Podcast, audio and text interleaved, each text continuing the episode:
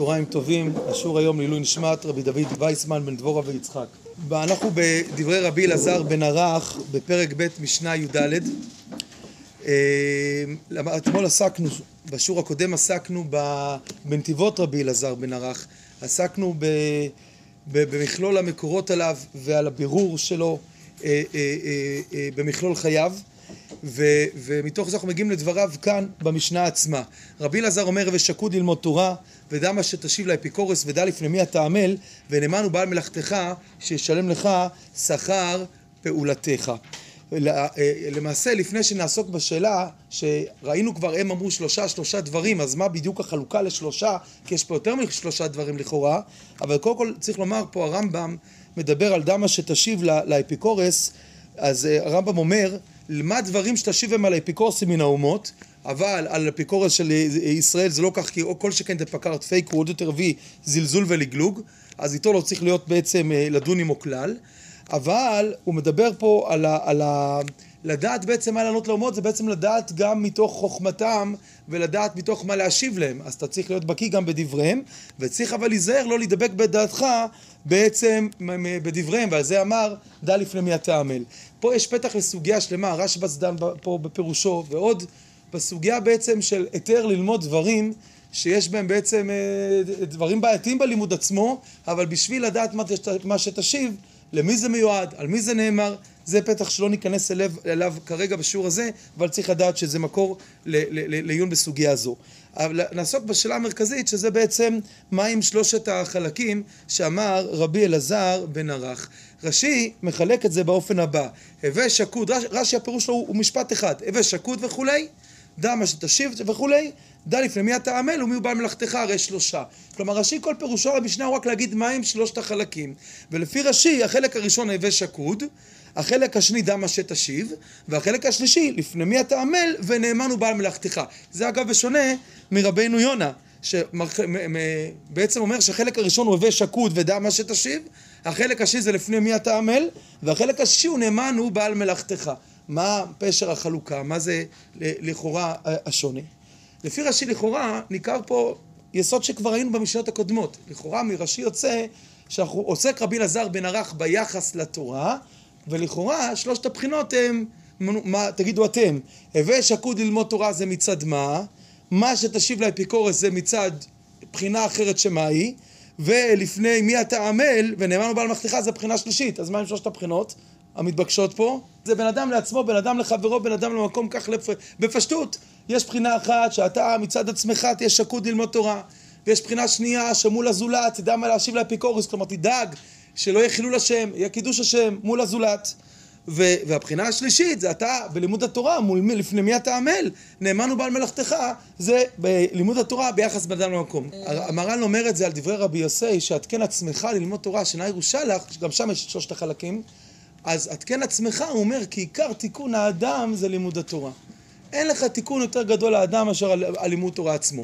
כאן המשנה היא, שם במשנה של רבי יוסי, עדכן עצמך זה הבחינה אחת, יש שם וכל מסך, יש שם בחינות שהן לא בתוך לימוד התורה, אלא דברים אחרים בין אדם למקום ובין אדם לחברו, לגבי הממון, לגבי מסכת לשם שמיים, כאן זה שלוש בחינות בתורה עצמה. בתורה עצמה, היסוד הגדול הוא שאתה שקוד על לימוד התורה, אתה מול התורה, יש פה את האחריות על התורה, איך היא נתפסת אצל הזולת, ויש פה שלא יהיה חילול כבודה של תורה, ויש פה לדעת בעצם לפני מי אתה עמל, שאתה בעצם עוסק בתורה, ובעצם על פניו, שוב, לפני מי אתה עמל, בתוך העניין עצמו, גם מפרשים פה, פירשו את זה לתורה, ונאמן הוא בעל מלאכתך, שתהיה לך שכר פעולתך. יישר כוח. כך יוצא לפי רש"י. הרבנו יונה, הוא מסביר שהווה שקוד וידע מה שתשיב, זה הכל ביחד לעניין שתעמול בתורה כדי לדעת לפרוח את כל השקרים שאומרים על התורה ואת כל הדברים, דברי אמינות כנגד התורה. זה הבחינה של האחריות על לימוד התורה כדי לנקות אותה מכל, מכל התוקפים שלה. ולפני מי אתה עמל הוא מחבר את זה פה על, ה, על, ה, על השעשועים שבתורה על ה, על, על, על, מקודם הנושא היה על ללמוד בחריפות ובעיון כדי לדעת לענות. וכאן אבל התורה מצד עצמה היא, היא, היא מהקדוש ברוך הוא והיא השעשועים של הקדוש ברוך הוא ממילא אתה עצמך צריך להשתעשע בה והדבר האחרון, מי הוא בעל מלאכתך, שלא תעשה מלאכת התורה רמיה, כי הוא בעל מלאכתך. ו- ו- והחלוקה כאן היא לא מצד שלושת הבחינות שאמרנו מקודם. בתפארת ישראל על המשניות, הוא מביא שיש פה שלושה חלקים בלימוד התורה. כדי להצליח בלימוד תורה, אומר, צריכים שלושה דברים. האחד זה שקידה והתמדה, זה הווה שקוד, שקידה והתמדה. בלי שקידה והתמדה אי אפשר להגיע לכלום. הדבר השני זה דמה שתשיב לאפיקורס, זה עיון, זה ההתעמקות. אתה לא תדע להשיב שום דבר אם לא הבנת אותו בעצם על בוריו. שאתה לא מבין דבר, עד הסוף לא קנית אותו. הזיכרון הכי טוב זה יותר מלחזור הרבה פעמים, זה שאדם, שזה גם דבר חשוב מאוד, שאדם תפס עד הסוף את שורש הסוגיה, עד הסוף את הדברים בהיקף ופנימי שלם, הדבר הזה מאפשר לו ממילא לדמות מילתא למילתא, ואז הוא, הוא מונח עד הסוף בדברים האלה. ולכן אדם שתשיב הוא בעצם מעין סימן ליוצא לפי התפארת ישראל על המשנה. שבעצם אתה מסוגל להשיב, סימן שאתה שולט בזה בצורה מלאה. אז ההווה שקוד זה קודם כל התמדה, זה שקידה. לאחר מכן, מה שתשיב זה היכולת המכה וה, וה, והתפיסה החריפה של הסוגיה, ההתעמקות והעיון, שמאפשרים ממילא את היכולת להשיב למי שישאל. והיסוד השלישי, דע לפני מי אתה עמל, אומר זה הסרת הדאגה. הנאמן הוא בעל מלאכתך, אתה צריך לדעת אצל מי אתה עובד. אתה, אתה עוסק בדבר השם, זאת מציאות ממשית, ריאלית, פועלת, זה דבר שהוא העיקר, אל תהיה בדאגות. זה, זה לא קשור לסוגיית ההשתדלות של מה שאדם צריך להשתדל, אבל אדם צריך לדעת שקודם כל הביטחון, הביטחון, אתה באמת מאמין בקדוש ברוך הוא ש, שברא את הכל ומשגיח על הכל ופועל את הכל, אתה עוסק בדבר היקר ביותר שלו, אז, אז תבין במה אתה עוסק ותסיר דאגות מלבך, כן?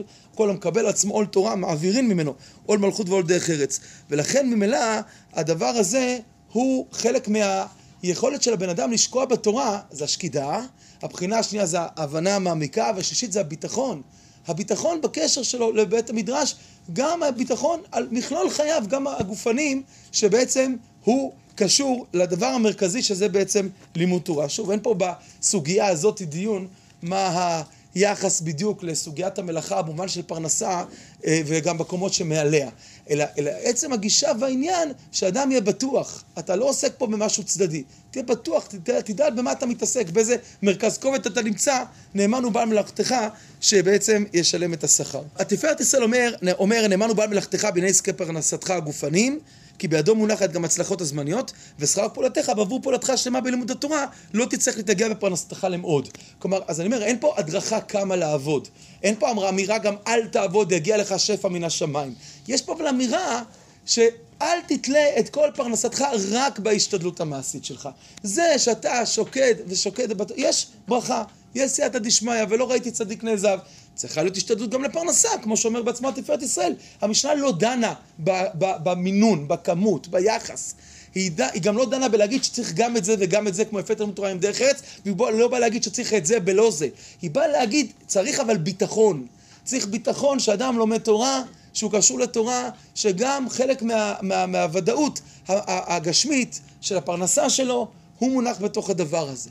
מה צריך להשתדל לפרנסה? צריך להשתדל גם לפרנסה. אבל שלאדם יש ביטחון, שלא רק שלעולם הבא, או מבחינה רוחנית, או מבחינה מוסרית התורה פועלת אליו, אלא הוא אוחז, הוא עושה מלאכת שמיים. ממילא, הפותח דרך המזבח לכל חרצון, הקדוש ברוך הוא, הוא, הוא, הוא ידאג לו. אז הוא גם צריך לעבוד, להתפרנס, שיהיה לו ממה לאכול. נכון, צריך לעשות את ההשתדלות גם בתחום הזה, כמו שראינו במשעות אלפי תלמוד תורה עם דרך ארץ, אבל חייב להיות ביטחון אחרת מול מה שיש בחוץ, שכביכול ככל שיותר תשתדל בפרנסה, אז כביכול יותר יש לך סיכויים להצליח ולהגיע, שאדם יודע מה עיקר, מה טפל, הוא גם נצרך לפחות. אה, אה, פחות נזקק לדברים שהם בגדר מותרות, וגם יש את הביטחון שיש לו להישען על הקדוש ברוך הוא בעניין הזה. עד כאן מדברי אה, רבי אלעזר בן ערך, ובזה בעצם התלמיד החמישי.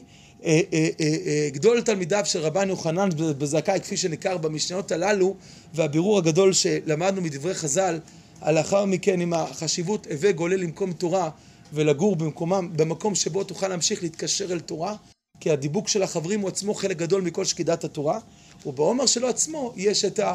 מה שהיה באמת משאת הנפש הגדולה שלו, שזה הלימוד תורה, כך ניכר מהמשנה כאן, בעומר שלו, שבכל הזוויות והבחינות שלה, אדם יקנה את התורה נכון ויקח אחריות גם על הופעתה בתוך המציאות עד כאן להיום.